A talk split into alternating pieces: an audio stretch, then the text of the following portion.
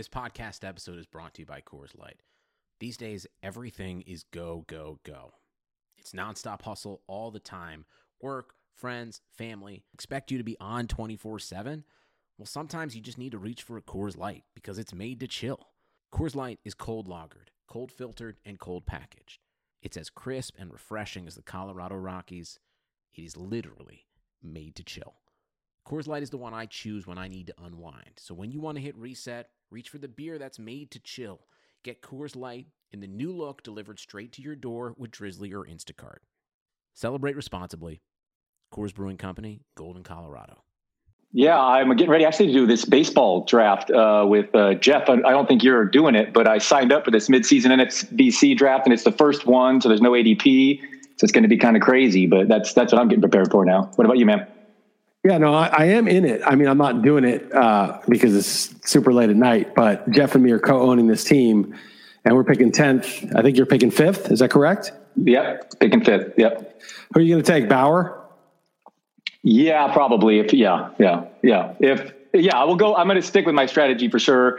And assuming uh, Degrom and Cole are gone, and then what maybe Acuna or Tatis, then yeah, I mean Bauer sounds about right right there. But he could be gone too by then. No, I, if you're five, it's just going to be Cole, Degrom, Tatis, and Acuna, the first four. I, I can't see. To me, that's like such an obvious first four. I can't even see in any of the drafts anybody else besides those guys going. Well, I don't appreciate you promoting uh, Phil Dussault's uh, Twitter thread talking about uh, the, the pitching heavy strategy, which is so clearly the way to go. Oh, because it's your strategy too. And no, it's just, no, no, it's just smart, and I'd like rather fewer people oh. in, implement it. I mean, yeah, no, it's, I'm not saying it's mine. I just think it's the right one, and I'd rather. I hope people, if uh, people don't, witness, you know, see played the first six weeks, and that they don't dramatically alter their strategy tonight. That would be funny to me. But I, I would expect it to be more like that. Yeah, no, I, I, think there'll be a lot of people going pitcher heavy. And Jeff and I were talking. I don't know if you listen to the show, but Jeff and I were yeah, talking about it. I, I kind of think going the other way, but I made the case, and it's unassailable that you know that the the pitching. You know, we do like 65, 35 for the dollar values, and and that's like an, a relic of like old AL LABR and tout from a long time ago, and that's the way the market does. They spend 180 dollars of the two hundred sixty dollar budget on hitting and eighty on pitching on average, and it's like 70 30 or 65 35 in the NFBC.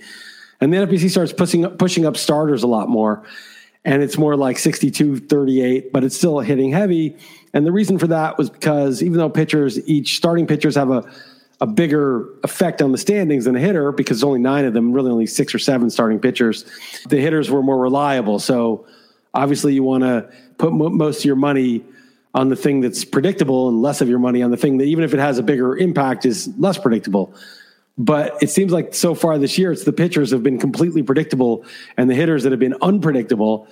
And so not only did you get more bang for your buck, but the whole reason to go 65 35 has been almost reversed. And even if you go 50 50, the top 14 players this year pitchers. And I heard that. Year. Yeah, that's crazy. Yeah, I mean, interesting to hear it that way. Um, yeah, strikeout stabilize the quickest. I think is one other way of looking at the early season stats. Um, but um, yeah, it should be interesting. But I do assume most more people will. It'll definitely be because NFBC is already pretty pitching heavy, and this year's been so dramatically different. I think it's going to be crazy. It should be Wild West, man. It, it should be interesting because I, I, you know, I'd like to map out a little better too, like looking at ADP. I know what you're saying, and I think it is will be fun without it. But I actually do look at ADP, and like I've mapped it out, and that that really helped me this year in my draft. So not having that ability is definitely going to be interesting. Yeah, you mapped it out only because you know other people are looking at it. If other people weren't looking at it, mapping out ADP would be worthless. You'd be like, sure, sure. You'd be like, oh, this is a fifth round guy, but nobody knows it's fifth round guy, so they'll take him in the third. Totally. You won't get him. No. It's only because other people also agree. It's, it's a concept that this guy Ben Hunt, who I on and off follow on Twitter, he said is it's sort of the common knowledge, what everybody knows that everybody knows. Not what everybody knows, it's what they know that everybody knows. So that you know that everybody else is looking at ADP, therefore you can look at ADP. And because you're looking at ADP, they know you're looking at it, so they can look at it. But the second that you know one of the parties just stops looking at it, then it has really no value. It's just a value. The only value is sort of like a wisdom of crowds to have like a you know oh this is what's true, but it's groupthink anyway because the ADP is based on prior ADP, which is based on projections and just a couple people setting it. So I really think the value of the ADP is, is what you said, is being able to plan out your draft, knowing that other people are also doing the same. Yeah. So without without that ability, it's going to be interesting and. Um, obviously I don't I don't love that there's like going to be more games and more information. Is when do these drafts go through Sunday? I guess. I mean, whatever. I guess maybe I have an advantage differently by being earlier, but I don't know. Definitely different. Never done one of these, and uh, yeah, I wish you were doing the draft for sure. But I think Rob Silver has the first pick. I saw when Silver and you guys are in. I'm like, I just can't help myself. You guys are just it's awful. Like you're just uh, you know you know producing crack to an addict. There when I saw the, those tweets, I'm like, all right, I'm in. And then I heard, yeah, yeah. So anyway, should be fun. Yeah, no doubt interested to see what Jeff does. I was trying to steer him toward extreme, whether it's pitching or hitting, because I do think the hitters are going to stabilize over time, and the better hitters that we know are better, some will emerge like they do every year, just like pitchers do. Um, but that the guys we know are good, like Gleyber Torres, I hope, because I have him everywhere, and he's been kind of slow, but he's heating up.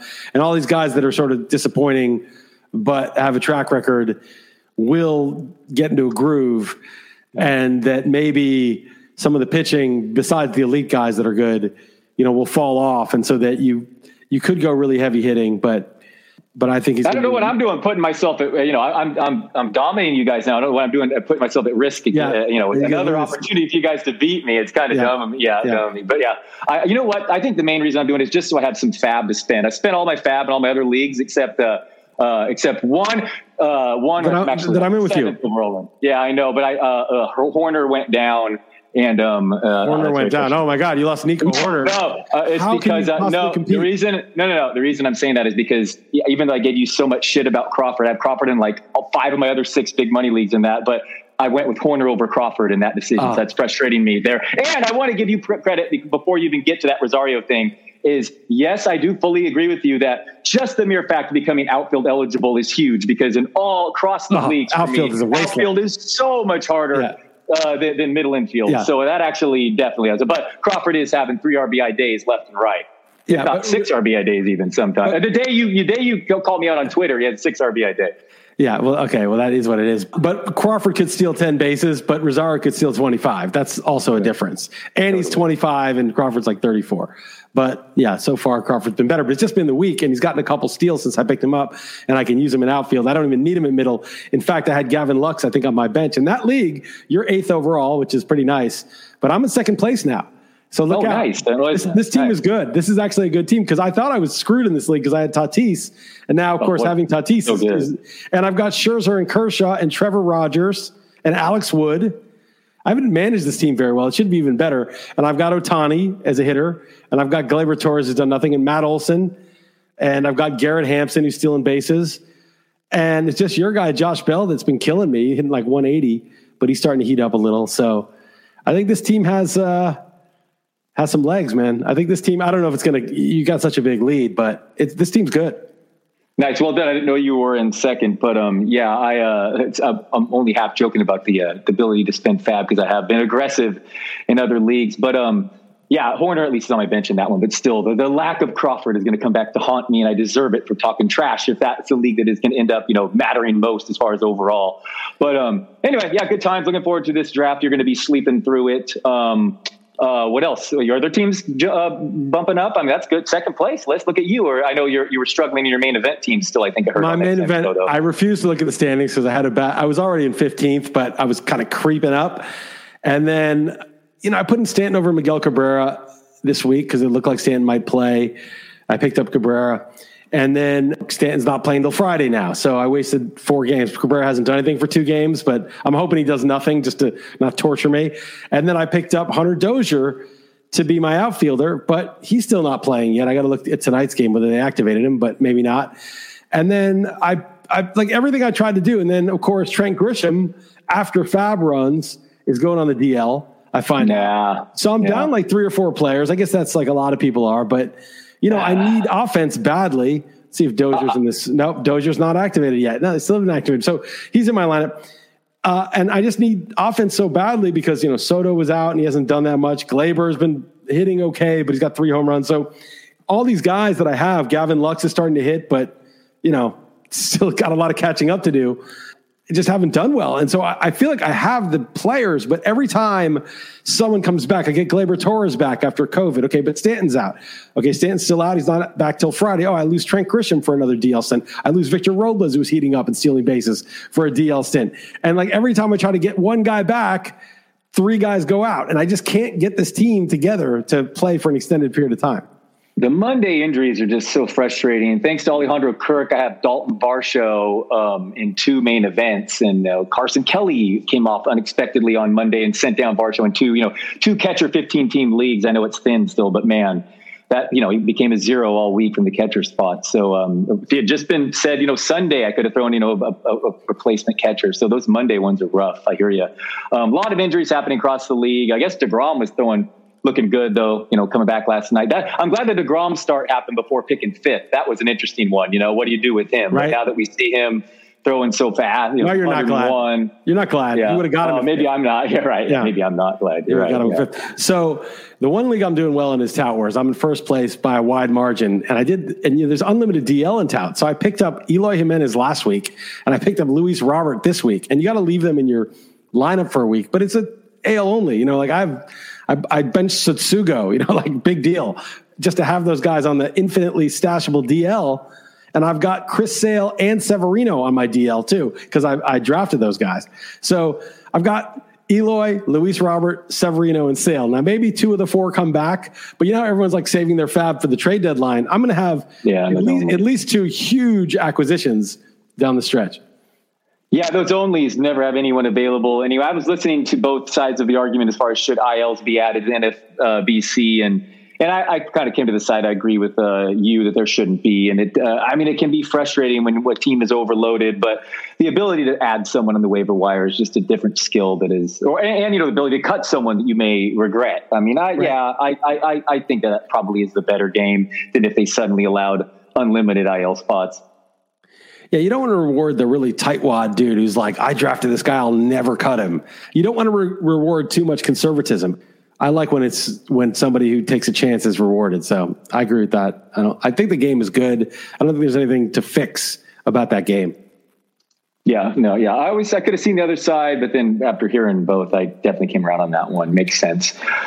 Um, although I do have some teams that there's a lot of red briefcases on, and it's very, very frustrating. But um, it. It is, it is tough, man. You know, was, we had Stephania Bell on, and she's not really sure why either. There's a the pace that we're on this year is the highest ever, at least since we've been tracking it. Of guys missing time to injury. I think somebody had a post yeah, about saw that. guys in the first, you know, I guess 300 picks. Maybe it was Ron Chandler, or somebody. Okay, so we're on this record pace, and the answer, you know, the question is why. And, and Stephania was saying, well, it's it's a weird year because there was a short season last year and then these guys are coming back. And it could be that. I mean, I don't know exactly how that would make it that. You could argue that it cuts the other way and they got some rest. But I have a theory. I don't know if this is true. I, actually, I don't. I'm not saying this is a theory that I think is true. I think it's a hypothesis more than a theory. That you know these guys are wearing masks all the time and they're exhaling. You exhale carbon dioxide when you exhale, but the mask kind of traps it in, and you kind of re-ingest some of it. And I wonder if you get less oxygen to your body, and maybe that does something to the muscles where they're tight. If the muscles don't have oxygen or the body doesn't have as much oxygen, you're more likely to strain a muscle if you have a, a quick burst with less oxygen in the blood. I don't know if that's true, but it's yet another variable that didn't exist. And last summer, it was pretty, you know, for two months, it was just slightly behind the pace we are now because we're not quite two months. So this year and last summer are similar. There were a ton of injuries last summer. And I wonder if that's just, it's hard to play sports when you're sort of re ingesting your own carbon dioxide. Yeah, maybe I'm off, but I was under the impression not that many people are still wearing masks these days. But maybe maybe I'm off on that. Um, I, I thought I saw it in the dugouts. The guys are wearing masks in the dugouts. Right. Oh, okay. In the dugouts, but not okay. Yeah, I guess in between could have affected it. Yeah. I mean, they're in there um, for like three hours, and they're you know that's when they're building up. I, again, I don't even know this is true. I, this is a hypothesis. This is not a theory. This is a hypothesis, which is that this is something different. Never in the history of baseball we had guys you know re-upping their carbon dioxide exhalation. Yeah, yeah. What does that do? You know, obviously it will kill you if you had a high enough dose of it, but what does it do at a just an increased dose? To the oxygen levels in the body and what do low oxygen levels do to the muscles? I don't know. It's just yeah. a hypo- it's just a hypothesis. You should, yeah. I don't think you did throw that one at Stephania, did you? I didn't because because you know Stephania, we give her crap, and she she comes on the show anyway, and she's does a good job, and she's very professional. And then to throw her into something that I don't give a shit about, like this mask bullshit, is I've never given a shit about it. But like she's at ESPN, and she can't just like, you know what I mean? It would just it would just put her into uh, a controversy that's not really yeah, yeah. typically related to her job. So I thought it would be unfair to spring that on her. I do have a, a, line. I do mess with her, but I won't do anything that'll make her like seriously have to get into something with her employer. Now, you on the yeah. other hand, I don't care. Yeah, yeah, yeah. No, I know. That's why I brought it up because I, yeah, I heard the segment. I don't, I, I, I, remember. I don't remember that you bringing that part up. Um, anyway, um, what, uh, what else you got? You know, baseball, sports. Um, I, uh, I won't bore you with my my Warriors talk, but it was weird, like kind of a life event, like going to a sport. First of all, going to first sporting event in two years. Second of all, with ten percent capacity, it was like intimate and like really weird and kind of kind of cool. It's something that'll never, you know, theoretically happen again. But uh, Warriors lost, so thankfully for you, mercifully, you won't have to hear me talk about that again. So um, I don't think I would talk about football either. So um, what what you got for me, Liss? Yeah, you know what though? I don't want to talk baseball because I don't want to give you give away our strategy for tonight, man. We got. I don't want to give you the uh, sleepers because I know after the start that we both had, you're going to start listening to my advice and taking the players that I like. Yeah, no, no doubt. I heard you a little. I have listened to UXM all week. Um, I don't think I've taken too many notes, but um, yeah, I'm. Uh, yeah, I'm so super curious how this goes. We're kind of recording this podcast like backward. We should have done the draft right before. It would have been better, but at least we'll talk on XM tomorrow. But but yeah, next week yeah, we'll talk. But uh, yeah, yeah, we'll see what happens. I mean, Jeff's going to totally destroy this. It's going to be terrible. But you know, then I'll have something to blame. I'll blame him all year. It's going to be great. But guys like uh, Adolis, Garcia, I guess are interesting to talk about. You know, like I mean, he's just homering left and right, stealing bases, weird strikeout to walk ratio. Like, where does he go in this draft? He's been the, the uh, when I wrote last night, he was the number eleven player in overall this year. Number he eleven. homer today. And he, he hit a homer. Today. And he was and he hit a homer today, and he was undrafted in the main event. Undrafted, not in one league. I'll, I'll go even further. Uh, so Garcia was undrafted in AL Tout Wars. He's yeah, undrafted in right. AL Tout Wars, a 12 team AL league, and I got him. So I'm like, oh, I must have, I must have bought a really good team, right? How, how am I in first place by a mile now? Oh well, no, I didn't buy that good of a team. I drafted Carlos Rodon in the reserves of an AL only league, and I fabbed Garcia. So I have Carlos Rodon and Adolis Garcia both of them in an AL only league. Well, of course I'm doing well. I mean, like I would have to have had a terrible, terrible draft not to be in first place right now. Do you realize getting those two guys added to your AL only team, what a difference that makes? Rodon's going to go even higher than Garcia, I bet, in this draft. Even, I mean, he's been that good. I mean, today too. I mean, he's just a monster. Yeah, he's been good. I wouldn't take him that high. I, mean, I would take him in like the eighth, and he'll probably go ahead of that. Yeah, uh, he will. Be, be, because I just feel like so much of the skill of being a, uh, an ace pitcher isn't just being an ace. He's clearly an ace right now. I mean, he's, his his performance isn't it's you know it's whatever almost 50 innings now, but it's also just like doing it for six months is like a skill also, and we just don't know with him. He's never done it, so I think that it's really impressive what he's done. But look look at Corbin Burnes, right for like the first five or six starts, it was like this guy's better than Degrom. This guy's the best guy ever. Doesn't walk anybody. All he does is pitch shutouts and strikeouts. And then he got hit the other day, and now you'll be like, well, he's good, but he got hit. Like Corbin Burnes from that outing the last time out is probably going to go from like 14th overall to like 23rd overall. The economy is made up of real people doing real stuff, and it affects everything. Which you obviously know since you're a real person doing real stuff. Marketplace is here to help you get smart about everything beyond the what of the day's business and economic news. We dig into the how and the why with the real people driving our economy. From big tech and interest rates to small businesses and what's happening at the Fed, Marketplace breaks it all down so you don't have to. Listen to Marketplace wherever you get your podcasts. Rodon is a former top prospect, number three overall pick. So, like, I kind of believe in him, but I will, I do hear what you're saying in the sense of people would call it the gambler's fallacy. But I mean, if you're drafting Rodon, you don't get these stats banked in. And he has a 1.29 ERA and a 0.72 whip. That's almost like too good. Like, regression is so guaranteed. Like, I'd be scared he's been so good if that makes any sense. Like, I, again, you're going to point to gambler's fallacy, but I still think it, it makes sense when it comes to baseball players. I, I agree with you, and I've made this point uh, with Jeff on the show that you, have said it before that you almost like a guy coming off a bad year than coming off a great year. And, and, I think the thing is that people have memories. It's not like a coin or a, if a coin has four heads in a row, it's not more likely to get tails the next time, right? That's the gambler's fallacy. Oh, it's going to make up for it. And it, and it is a fallacy. But you're talking about human beings, human beings that are, that have talent, that have demonstrated talent. And I don't, this is why Rodon makes me a little more nervous though. But in general, human beings who have demonstrated talent and then they fall below that, if they're not injured or not compromised in some way, they're going to do whatever they can to figure out what the mechanical flaw is, figure out you know what whether they're tipping pitches, whatever the problem is, they're going to look to fix it. So there's like actually a, an adjustment being made.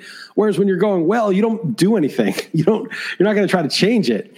And then of course just entropy kicks in where a bad habit crops up. You sort of pitch decently through that, then another sort of, and then all of a sudden you're in a funk, and then you have to figure out how did I go wrong? I got to fix and get back to when I was pitching well. And this is a normal thing. It's it's like nature. You know, there's adjustments.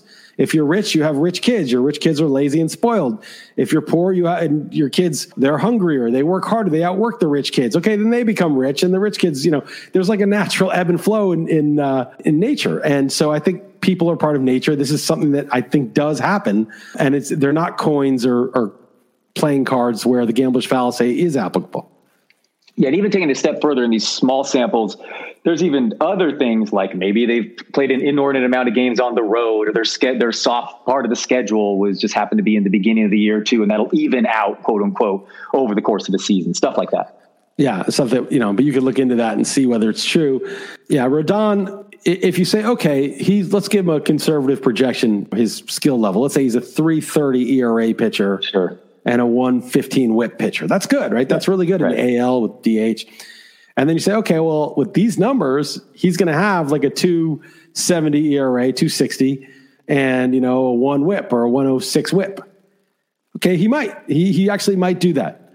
But if you think, okay, well, he's he's just coasting and he's going to hit a funk when you know guys are laying off whatever his out pitch is, and they've got the book on him a little bit better, and then he's going to have to make a counter adjustment. And there may be four starts where his ERA is six or seven for four starts, and then he'll make a counter adjustment, and maybe it'll go back to three.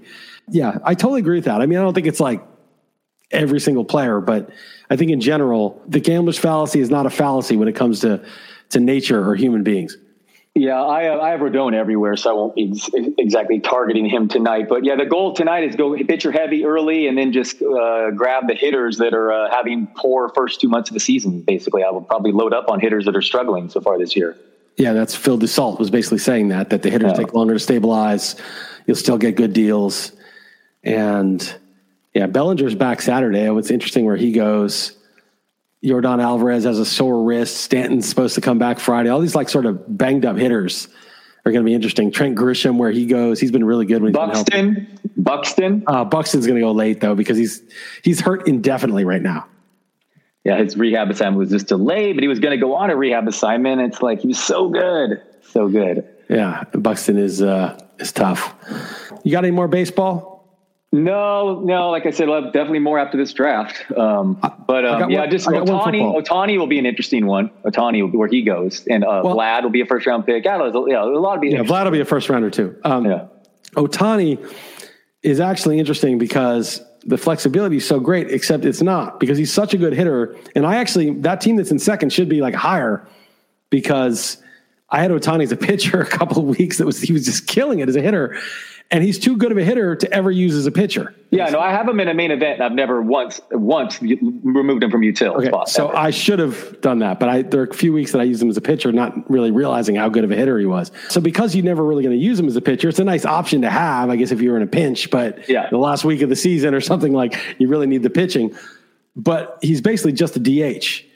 And so that really hurts his value. He's DH only, so he's competing with like JD. Mar- well, JD Martinez is an outfielder now. He's going to go in like right. the second, third round.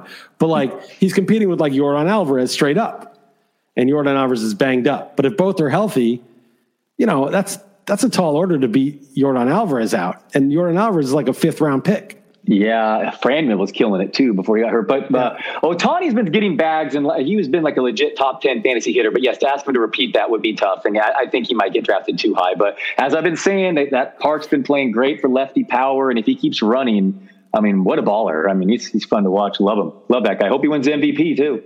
You do, but he's going to get second to Vlad again. You're going to. Oh, I know. Yeah, yeah. What um um what was your football?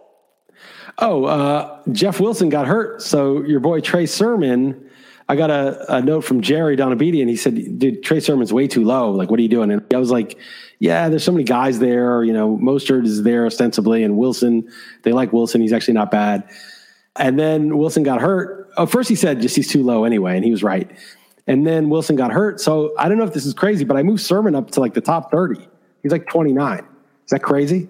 No, he's 24th on my running back okay. board, so that's okay. not. I mean, I but that's a. I even I, am not like super like a, whatever. I think it's the right area. I, maybe I'm too high too, but no, that's right. I think he and Mostert are kind of should be kind of similar tier area. Really, where do you have him compared to Mostert? I have him ahead of Mostert because I just don't think Mostert has the so of being healthy. Yeah. So Sermon, I you know, it's almost certain that Mostert will start ahead of Sermon. Yeah. I have Mostert at oh, he's at 32 and Sermon's at 29.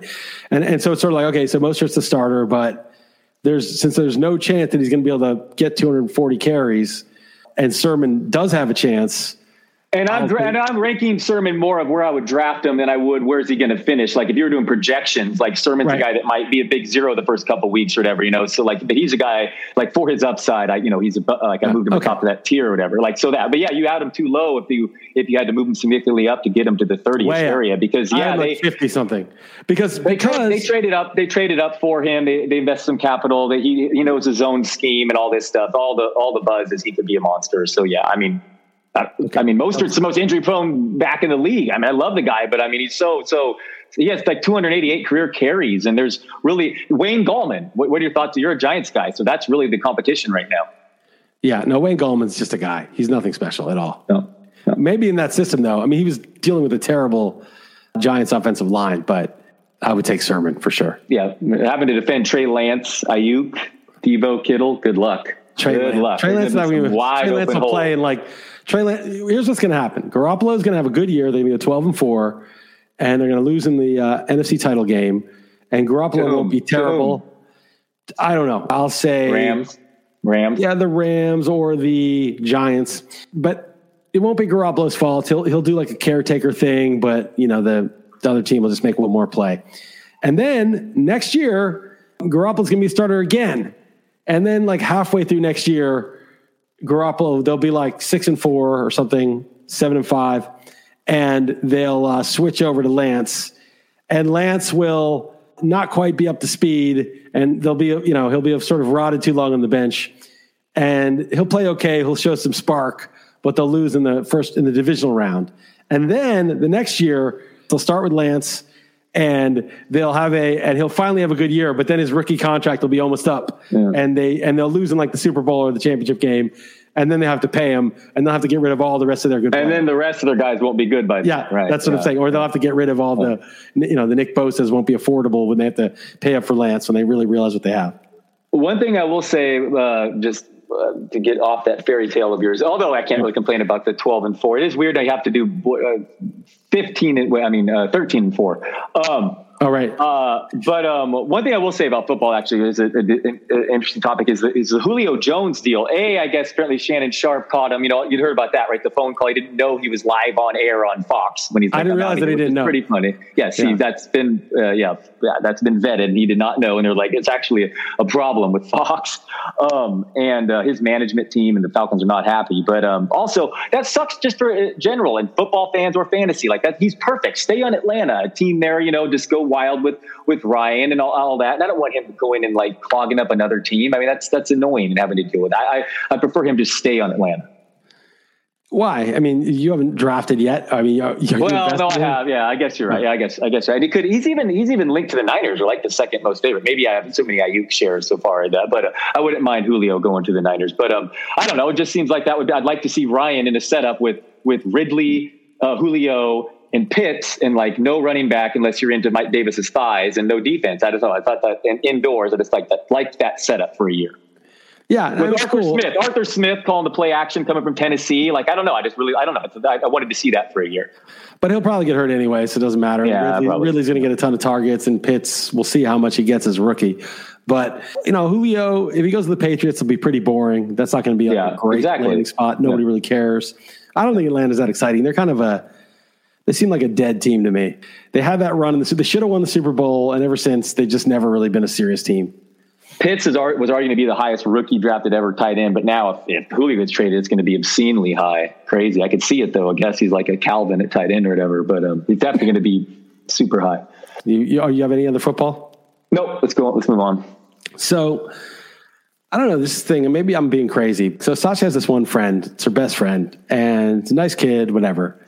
But she just gets exposed to a lot of YouTube and stuff like that. Or I don't know if a lot, but just enough, right? It's just she's like more on that stuff. And we don't let Sasha watch. We play cards all the time and we listen to music and I put on like David Bowie or Neil Young on YouTube. But I don't let her surf anything. There's we don't really expose her to much like cult American culture. I guess she watches TV and cartoons and some weird. Does Chloe watch Adventure Time or any of those weird cartoons yet? No, I don't know. Not okay. Adventure Time. It's no. like it's like they're on LSD basically, but it's kind of for the adults, and okay. it's not that like stupid voices from the girls and like the stupid. It's just like that stupid culture stuff. You know what I mean? That shows you how teenagers are, how they talk, right. the kind of things right. they say, the kind of conversations they would have. That kind of stuff is poison because it's a poisonous way of being, and it's like acting like that's normal, like that's what you want. So she's never exposed to TV commercials or any of that stuff, or and so her friend is, you know, it just is what it is. Most people are. And it's kind of like her friend, I feel like, has like the mind virus from that stuff. And that virus is really contagious. And so Sasha's caught it. And so she starts like doing these dumb voices and like having this like sassy attitude, this kind of like teenagery attitude, even though she's nine. And it's not like, you know, she's a good kid. She's not, you know, she's a pain in the ass, but she's she's a good kid. And I just like hate seeing it. I just hate seeing that poison in her brain being reenacted and it's like caught from her friend. And I have to control myself because sometimes I'm like, stop it, stop being so phony. Like, I just be yourself, stop talking like that to me. You know, these like voices and these acts and stuff. And I guess part of it's just like kids trying on stuff. But I don't know, man. It really disturbs me. I just have to keep my mouth shut and do nothing, really. But I just, it's like that shit is, it's just as toxic as like feeding your kids seed oils or feeding them, uh, you know, high fructose corn syrup all the time. Like this stuff is a toxin. And we've done a pretty good job, not perfect, of like keeping it out. But she's getting it now through like, you know, I get it's like a contagious. Yeah, it's, it's, impossible and, to, and to the, stop fully. And the people that make those TikTok videos and YouTube videos, those companies algorithmically target kids. It's not just like, oh, randomly you got hooked on this video thing or this whatever this new meme is or whatever. It's like those things are viral. Those things are calculatedly viral, just like the food scientists put you know fructose corn syrup and a certain kind of crunch and other things to like addict you to like the high carb sugary snacks. It's the same thing. It's like they have you know the silicon valley companies and the people making content. They know what sticks with with kids and, and the target audience that would be looking at that so uh, to me, it's not like some accidental thing like, oh, she's seeing some goofy nonsense. Who cares? It's just noise. This stuff is like trying to get their claws in them. And I don't know, man. Maybe I'm just paranoid, but I, the shit really bothers me. And, you know, it's her friend. So we're not going to say anything to her friend. You know, it's like, it's, it's just, it's just, it is what it is. But man, I just feel like that shit is like a virus. And I see them when together, they just start, it's just like a thing where it's like, she becomes someone else kind of.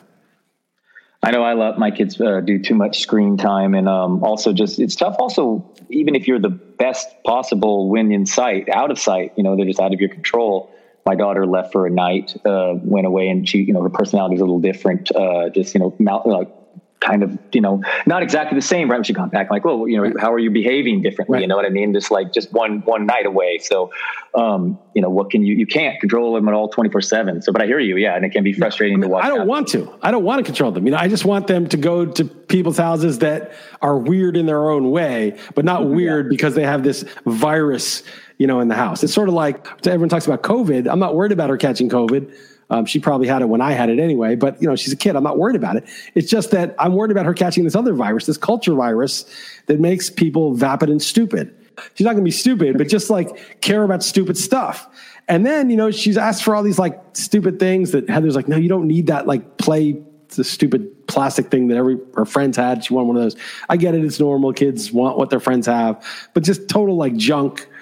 Of course, she got sick of it in a week, which is fine. But just I don't know. There, there's like a, a balance between yeah, she's a kid and she's going to be in, into some dumb stuff. Fine, don't worry about it. Which is kind of how we were treated, and it really was fine. But I think there's a different level of you know, in like the 50s, if you grew up, like there probably wasn't a lot of like high fructose corn syrup and seed oil stuff to addict kids, right? It was probably like, yeah, there was some junk food, but you know, kids they were much thinner back then, they were much more healthy because even though they got sucked into certain stuff, it was at least like they didn't have the technology back then to make this really terrible stuff.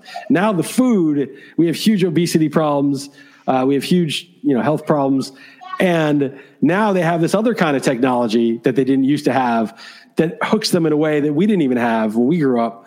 And uh, it seems more pernicious. And I, again, yeah, even, I hope I'm just being paranoid, but I don't think so. It's just it, it, like alters their behavior. It's it's it's information. It's just information. Like diseases, viruses, vaccines is information for your immune system, and this is a different kind of information. And just as a virus can affect your health through information, you know, information is it's not harmless, basically.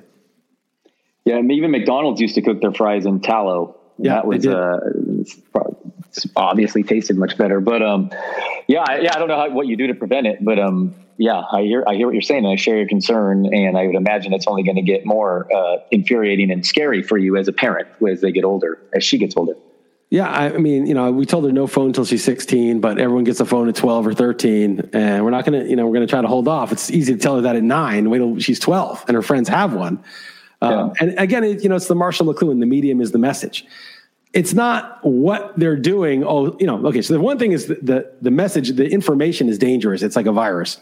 But the second the second part of it is the medium is the message. No matter even if you're like benignly texting with your friends all the time, you're you're used to looking at a screen to have human contact. You're, you're getting your endorphins and your dopamine through a screen. That's just the medium is the message. The the message is this screen, this plastic and metal thing, glass thing, is the source of your dopamine rather than going for a walk, playing on the street. You know, when I was a kid, we threw a football. We played, you know, two on two, touch football on the street, and people walking by hated us. It was like so annoying for them, I'm sure. But we'd like go out for a deep pass in the middle of like a New York City street and catch a ball and crash into some dude in a suit who was super pissed. But like we just did stuff. We played on the street.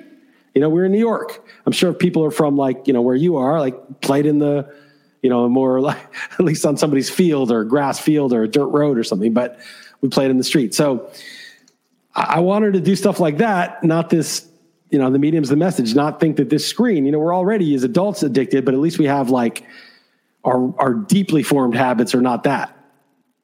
I hear you. I had a local sand lot when I was a kid. Um, yeah, that is becoming seemingly less and less, and the screens are part of yeah, yeah. There's no doubt about that. Um, I'm really enjoying my my daughter playing uh, indoor soccer right now. You know, with with the pandemic behind us, and and I've been loving that, man. So yeah, I, I yes, uh, more more human interaction, more. Uh, I, I lucked out as far as her not never having to really homeschool during this. Like, I mean, uh, for that whatever there was that six week period, but um, a lot of people, you know, had to do that for the past year, and I don't I don't think that was great for development of, of kids.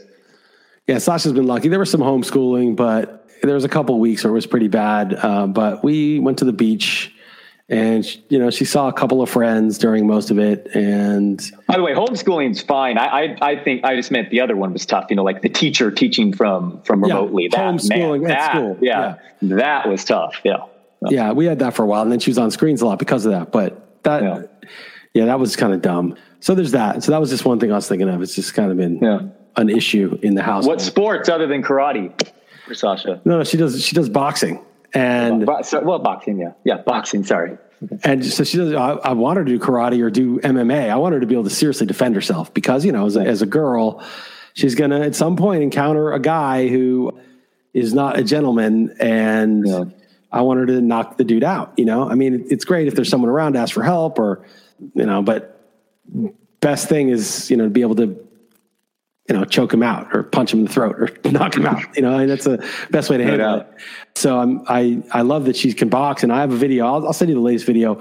I don't, I don't post it on Twitter, even though it could give me a lot of, you know, people would love that kind of thing, but, but she's pretty good now. And it's funny. There's one video that I would never post on Twitter because too many people would uh, retweet it is her getting, throwing a haymaker and catching me in the face give me a good pop oh. in the oh. face when I wasn't. Uh, oh, send me that one. Yeah, yeah. just don't ever release it because too many people okay. would uh, yeah. like like just take the little isolated clip of my face going back and me putting my hand up. But uh, so yeah, but she's uh, she's pretty good. She skateboards, so she's been doing skateboarding, surfing. We went, you know, we talked about it last week. But she does so much stuff. I mean, it's like too much, but she wants to do it. Like she's not like we're not pushing her to do it. She does chess, she's just cooking, does art. She did drums I had a jam session with her. I was I was playing the song "Painted Black" on the acoustic. She wanted to play it and sing it with me, and she had taken drum lessons, but she never practices because she just has like this little drum, uh, you know, those little like one of those those drum pads, and it's mm-hmm. not really that fun to practice on one drum pad. Uh, but I guess she'd been taking lessons for you know a year, and she hadn't played much lately. And I started jamming this on the guitar and we're singing it. And all of a sudden she started playing it on the drum pad and some books and some things on my desk. And she was like ripping on the drums. And it was like a good jam. I couldn't believe it. I was like jamming with my nine year old daughter, uh, drums and guitar and singing Painted Black, which is like a good drum song too, you know? So, of course, yeah. Uh, it, was, it was pretty good. Uh, anyway, so she does a lot of stuff and there's probably stuff I'm leaving out that she's in. She does a ton of stuff, but, but boxing, she has like a trainer now so she goes oh, wow. to a real trainer. Yeah, I was training oh, okay, her, but she's okay. like, "You're not good enough. I need a I need a real trainer." So that's, um, that's awesome. But then, that's yeah, awesome. then I wanted to do MMA. It's been a while for the last video, so keep them coming. Yeah, I'll say that. yeah, it's like I'll put my dog on Twitter, but like so many oh, like course, sick, sick people yeah. out there and shit. I don't want to put like you know, I don't want anybody knowing what my kid looks no, like. No, I know. You're saving all that for Facebook. I got it. I got it. yeah. Facebook I deleted completely I know, years ago. I know. So, I know. Best move I, I, ever made. Thank God. I mean, it was before COVID. It was before we knew what COVID was. It was 2018 at the end. I deleted it. And like, I can't, I can only imagine, like, Twitter is so hard to deal with. I can only imagine seeing everybody you know posting about that shit. Thank God. Thank God, man. Yeah, it's yeah, it's an older an older crowd on Facebook, which I admittedly still uh, belong to. I'm an old man. Um, uh, what? Well, speaking of, of, of COVID, is what, what's up with the uh, the the lab leak now becoming uh, the story? Uh, it's so funny. Us, we were thinking we are gonna like get in trouble talking about that a year ago, and now it's just like, oh, there's uh, all the changes and edits. I don't know how much you've been following that, but the walking back of the WAPO fact checker and all of it is just uh, it make you irate if you cared about such a thing. But I guess if you can't, you just got to laugh, if not cry. I guess, but kind of infuriating, man it's infuriating. I mean, it, it, I think it's okay to say if they had said, you know, we think this is unlikely for X, Y, Z reasons. I understand why you would, people think it. We're not sure. It could have been the lab leak, but we don't think so, and the scientists don't think so. So we don't think there's a good reason to conclude that it was. That would have been wrong, in my opinion, but that would have been, you know, sort of measured. And then when it looks much more likely that it's a lab leak, they could have said, mean, I think it's 100%, but I'll get into the case, which I say on Twitter all the time. But they could have said, you know what? Eh, we were wrong before. We, we thought it was this, and the scientists that we relied on probably we shouldn't have relied on, and we should have been more open minded. And actually, uh, this looks like the most likely explanation now. That would be fine, right? It's okay. You change your explanation, new facts came up, you, you, you were misled, you trusted the wrong people. But what actually happened was they didn't say it's not likely. They said this is a conspiracy theory and it's settled that it is not. That's what they said. And then, and, and demonized people who said it came from a lab. And then now that it's it's incredibly likely that it came from a lab. They're just sort of you know Vox tried to like stealth delete, water down the stridency of their conclusion that it, that it was not possible it came from a lab. Remember that guy? I don't know if it was ESPN. There was some guy who had like these prospect grades for NFL draft picks, and they were totally wrong. And then he went back. Do you remember this? And he changed his grades. Oh, they, and he yes, got busted. I, I, forgot about that, but I have heard. Of, yes, I remember this story now. Yeah, he, he, got busted. Right? People were like, "Dude, you you said this guy was a total bust, and now he's like you know Tom Brady or somebody like that." Yeah. And and he went back and changed it, and he got busted. I think he got fired, but or at least in, in trouble. And that's what this is. They're going back and they were like stealth editing the stuff they said about the lab leak hypothesis. And, th- and this is even infuriating. So this woman, Alina Chan, she's been like on this and she's actually one of the more important people in like changing the public sentiment, I think. She's like an MIT postdoc researcher. And she was always like questioning the science and she was very measured and sober about it. But she's still saying things like, you know, now the lab leak hypothesis, you know, shouldn't have been dismissed. And I'm thinking, the lab leak hypothesis, like as if this is a hypothesis. Dude, the virus happened in the same place where the only lab in the world doing this research. It's like somebody said this is a great analogy. Said, let's say there was a zoo that was like breeding rare animals, right? They were breeding like tigers and lions, these ligers. Let's say they didn't exist anywhere except this zoo. And then all of a sudden in your neighborhood, a mile from the zoo, there was a liger like in your yard would you conclude that it was from you know wild lions and tigers breeding? Or maybe it came from the only zoo in the world a mile away that was breeding that specific breed? I mean wait wait wait but isn't the wall street journal also reporting that three people were hospitalized okay this is November before we even get to that. Yeah, yeah okay. This is before we even okay. get to that. This is before yeah, we even get to that. So even before when they were calling it conspiracy theory it was by far the most obvious conclusion that the wildlife that is in the local area came from the lab where they're breeding this type of wildlife that doesn't exist, that is a brand new type, that this is the only lab doing this research and it's right here. What a coincidence. I mean, of all the places in the whole world where the virus would originate is right where the only lab in the world is doing this research. I mean, well, I said, and one that just three years earlier, the U.S. Uh, did a uh, re- looked at it and sent cables saying, "Whoa, this is a P4 lab, and they're wearing P2 equipment." I mean, you okay, know, there, right. there was a big time warnings. They had safety issues, and it's in the place. Imagine if the lab were in Kansas and the outbreak were in Wuhan. The first thing that they'd be doing is like, okay, who traveled from Kansas to Wuhan? Let's check all the itineraries through New York, through Toronto, through wherever to get to China, or you might go the other way, through LA, whatever. They'd be checking every traveler that was from Kansas to Wuhan. Of course they would, because the lab doing the gain of function research is the most likely culprit. But how did it get from Kansas to Wuhan? Well, this is, you don't even need that step. It was in Wuhan, the lab and the virus. It's so obvious. Now, is it possible that it was a, of natural origin? Could there be some incredibly good explanation that, that defeated the overwhelming presumption that it came from the lab? Of course. If the scientists came up with an incredibly compelling, detailed chain of causation that showed that it came from natural origin, okay, fine. It seemed like it would be the lab. A lot of things you think are obvious might not be actually true. But it's been 18 months and there's been no such account of how it worked. They said it was from frozen food. They said it was from pangolins. None of it was like none of it like actually was believed. An, out, an outdoor market, even though the virus doesn't spread outdoors, which right. I'm told by people that know a lot more about this than me that that is makes it highly unlikely. Exactly. So there was no good account. So the overwhelming presumption was it had to come from the lab, just like if a zoo, there was an animal that was only in that zoo and it's suddenly a mile away, you're going to think it broke out of the zoo. Even before you check, even if the zoo denies, even if and, and then the zoo is saying, oh no, we don't give any information about that. We don't have any, we won't talk about this. We don't know. It's, it's, you know, just denies it and doesn't like show you the inventory of the animals. Okay. Which is what happened. But then, okay, so it was already basically obvious. But then, as you pointed out, what happened? Explain the next thing. Yeah, so the Wall Street Journal just came out with a report that three people were from that lab were hospitalized in I forget the date, but it was November uh, before uh, yeah, 2019. 2019. That's what I thought. November 2019, and um, so we're we're very very sick directly from that lab. I mean, this so now it's just like almost like a smoking gun. I mean, like what? I mean, this is it's like what? what they had what? pneumonia. They had pneumonia. They had all the symptoms of COVID, severe COVID and they're from the lab. And obviously, if they were hospitalized, they were sick outside the lab, and that would explain. I will say it's a little surprising that that hasn't come out by now. I'm surprised that it took that long to that. I guess I guess it's just all a cover up, and should nothing should surprise me. But really, that we hadn't heard about that until now. I mean, I get that they've covered that you, they've allowed no access when they get there. They've done. If you've read the articles, they're hilarious. They like put up fake roadblocks of anyone who's who's been, gone there to just do even like even just newsrooms or whatever. And they've just gone to all lengths to, to prevent any any sort of access to there. And it's been you know over a year now, so we'll never know the truth. Although I think Alina Chan said that we will eventually, but who knows? The other thing is natural origin. It's really like nobody's fault. There's nobody who's really. The natural origin doesn't really have a political component. It just it happened. There might be a political component saying, well, it has to do with like animals that shouldn't be eaten or whatever, but it's not as political. But the lab is like who funded the lab? And there's some evidence that the NIH, the Fauci's division, funded that lab. They gave it $7 million. We talked about this a year ago, and it was reported in Newsweek. It's been widely reported. You know, there was a Rand Paul was asking about him about it in Congress.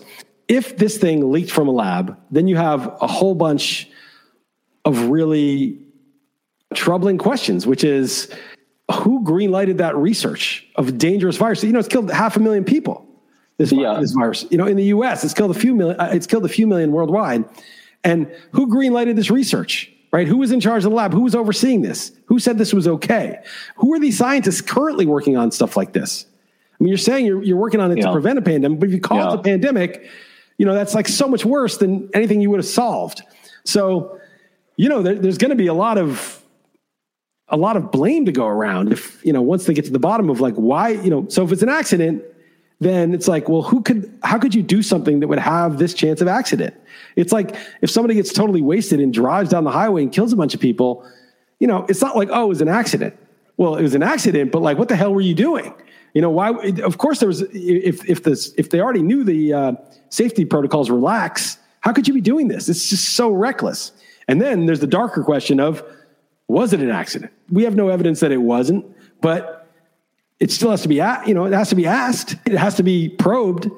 And, and now you're in a really dark place where best case scenario, you had somebody green lighting dangerous, deadly virus research in, in a lax safety situation that was just more reckless than drunk driving, more reckless than anything you could think of because there's 5 million people dead or whatever, two and a half, I don't know, two and a half million people dead. And then that's the that's the benign scenario. That's the best case scenario.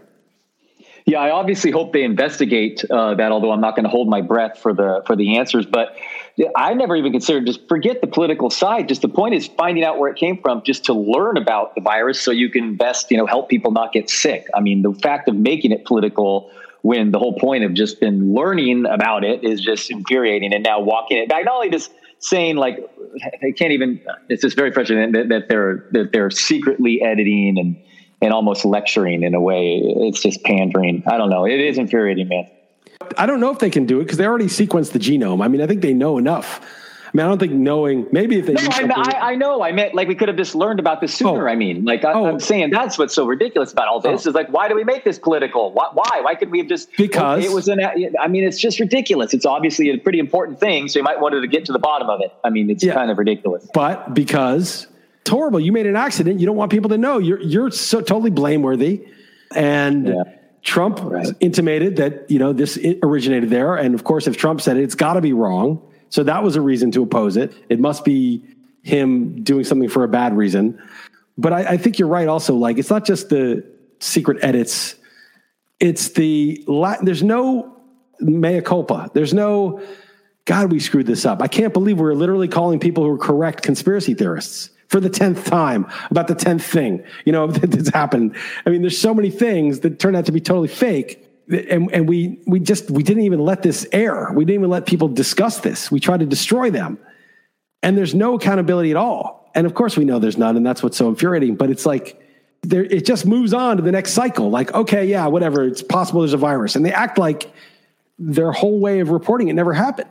Yeah, I know, I know. It's it's yeah, I don't know. It's it's super annoying, and um, yeah, I don't know. I've definitely wanted. Yeah, I've been waiting to talk to you all week about that because that's that's been the main thing all week, and they're just kind of moving on. And um, I don't know. I guess it's better better now than never, I guess. But the fact that the three people going in the hospital and all that is just wow. It's just and they're just kind of uh, yeah. There's zero no mea culpa, but I guess it shouldn't be uh, naive of us to expect such a thing. I guess.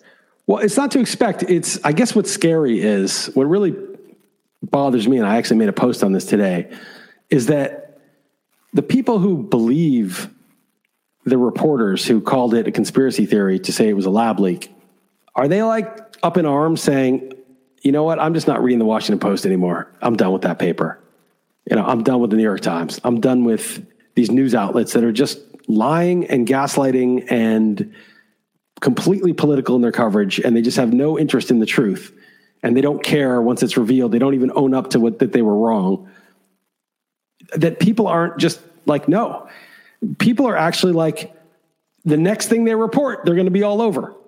And I'm not saying everybody, there's a lot of people who've left those behind, but the people who are still in are still in.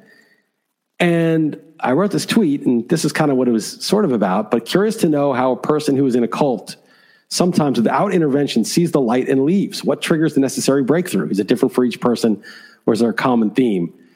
because I was reading a, a Greenwald sub, Substack post at one point, and there was one woman who re- replied and said, like, she was all in on the uh, Russiagate thing and a whole bunch of other stuff, and she was trolling Greenwald hard for a long time, and she was describing how something happened, something she saw in Rachel Maddow one day, like she said something that didn't work, didn't make sense or something, and all of a sudden she was like out, and she realized like how ridiculous the whole thing was, and I was like, wow, this person, like, someone needs to get a hold of her and like in micro detail, like understand this process. Because if you still believe these people, again, it's not just that they were wrong, it's that they were wrong as stridently as po- humanly possible. And then when it changed, they don't even acknowledge that that's how they were. I feel like everyone's got to peel out of this thing and just stop listening to this when you see something like this. And what troubles me is that I don't really see it in mass. To even bring it up though the lab you were a pariah. You were going to get canceled. I mean you were i mean it's crazy in hindsight to think about it. I mean you couldn't i mean we were scared to even talk about the lab leak on this podcast. I mean it's i don't know. It's I, yeah you're right. If you have if you can't if you're not paying attention if you're you're either paying attention you if you're paying attention and you still fall for it again it's on you because yeah it, this is glaringly bad. It's with just about everything.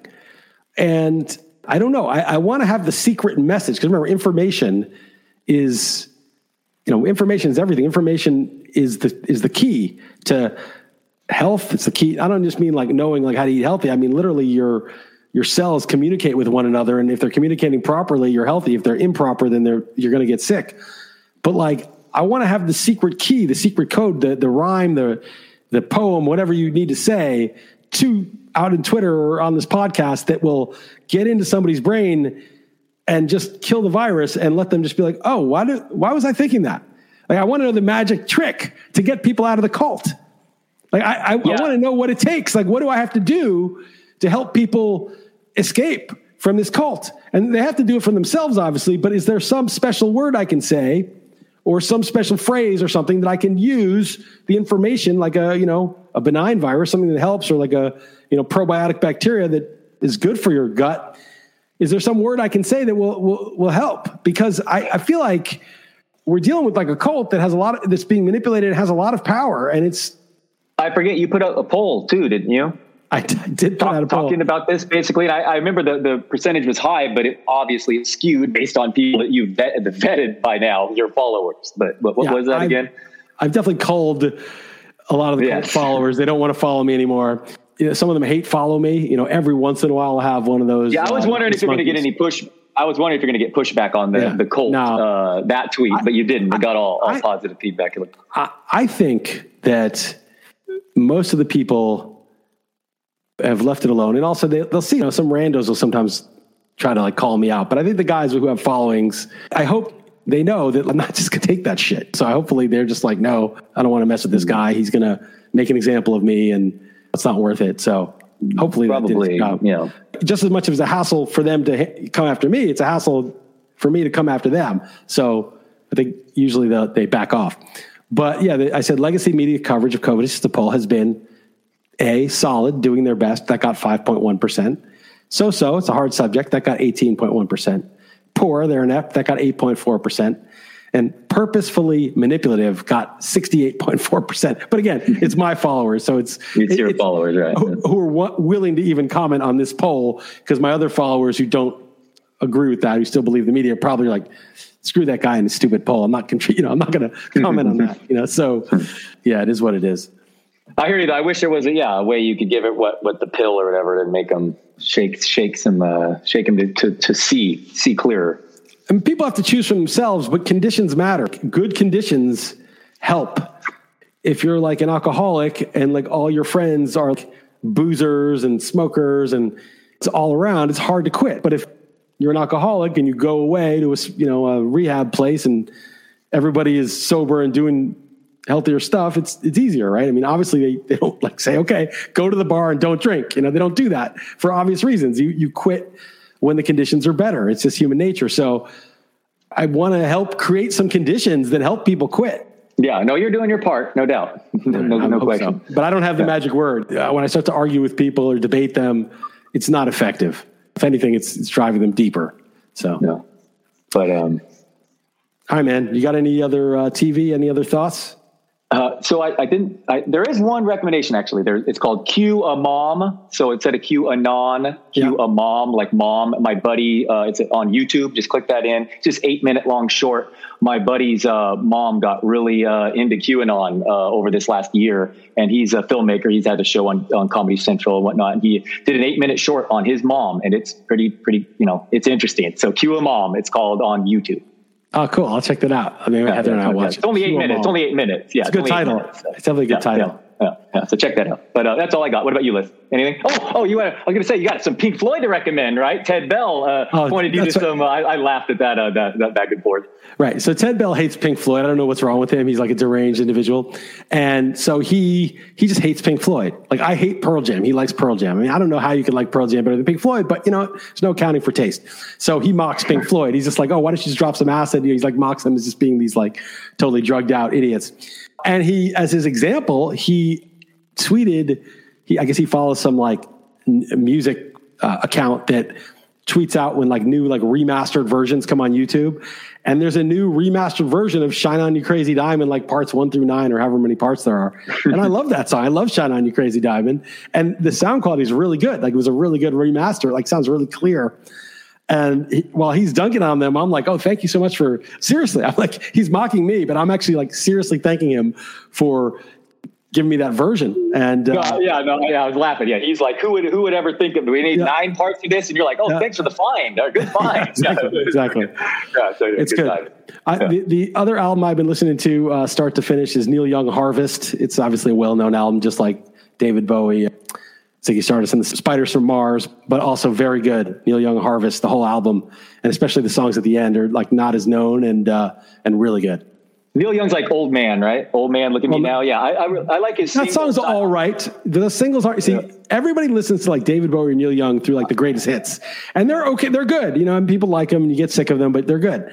I've seen the but, needle and the damage done. I, I know that there's singles, but those are really good. Okay, all right. Okay. Those are good, but some yeah. of the other ones, like there's some song, song, Alabama and a bunch of other ones okay. that are they're really good. So okay, uh, it's right. just an album you I'll can put out, on. I should check out more Neil Young. Absolutely, I should. Yeah, I'm just naming. The, yeah, everyone so, everyone knows. But. So Harvest is really good. I've been listening to it. After the Gold Rush is really good. Everyone knows this is nowhere is got a lot fewer hits, but it's really good. On the Beach is really good. All four of those albums are really good. I'm probably missing some, but those four I know for sure are really good. And I just love now. I'm going to get a turntable, I think, because I, I just love playing you know, a whole album. I just that's what I put on now. I don't put on playlists or mix or anything. I just nice. put on a whole album. So yeah, yeah. Neil, like, Neil like Young Harvest. People. I like well, it. And I also would absolutely want you to get a turntable too. I'm, I'm yeah. voting for that. Yeah. It's just more stuff. All right, man. All right, man. Wish me luck. Wish me luck in this draft. In yeah, good hour. luck, man. Good yeah. luck. I hope yeah. you don't win. The, if you win the whole thing here too, I'll be pissed. Yeah. All right, man. We'll talk about that All next right. week. But uh, good times, Liss. All right, man. All right. Later, man. Later, Don.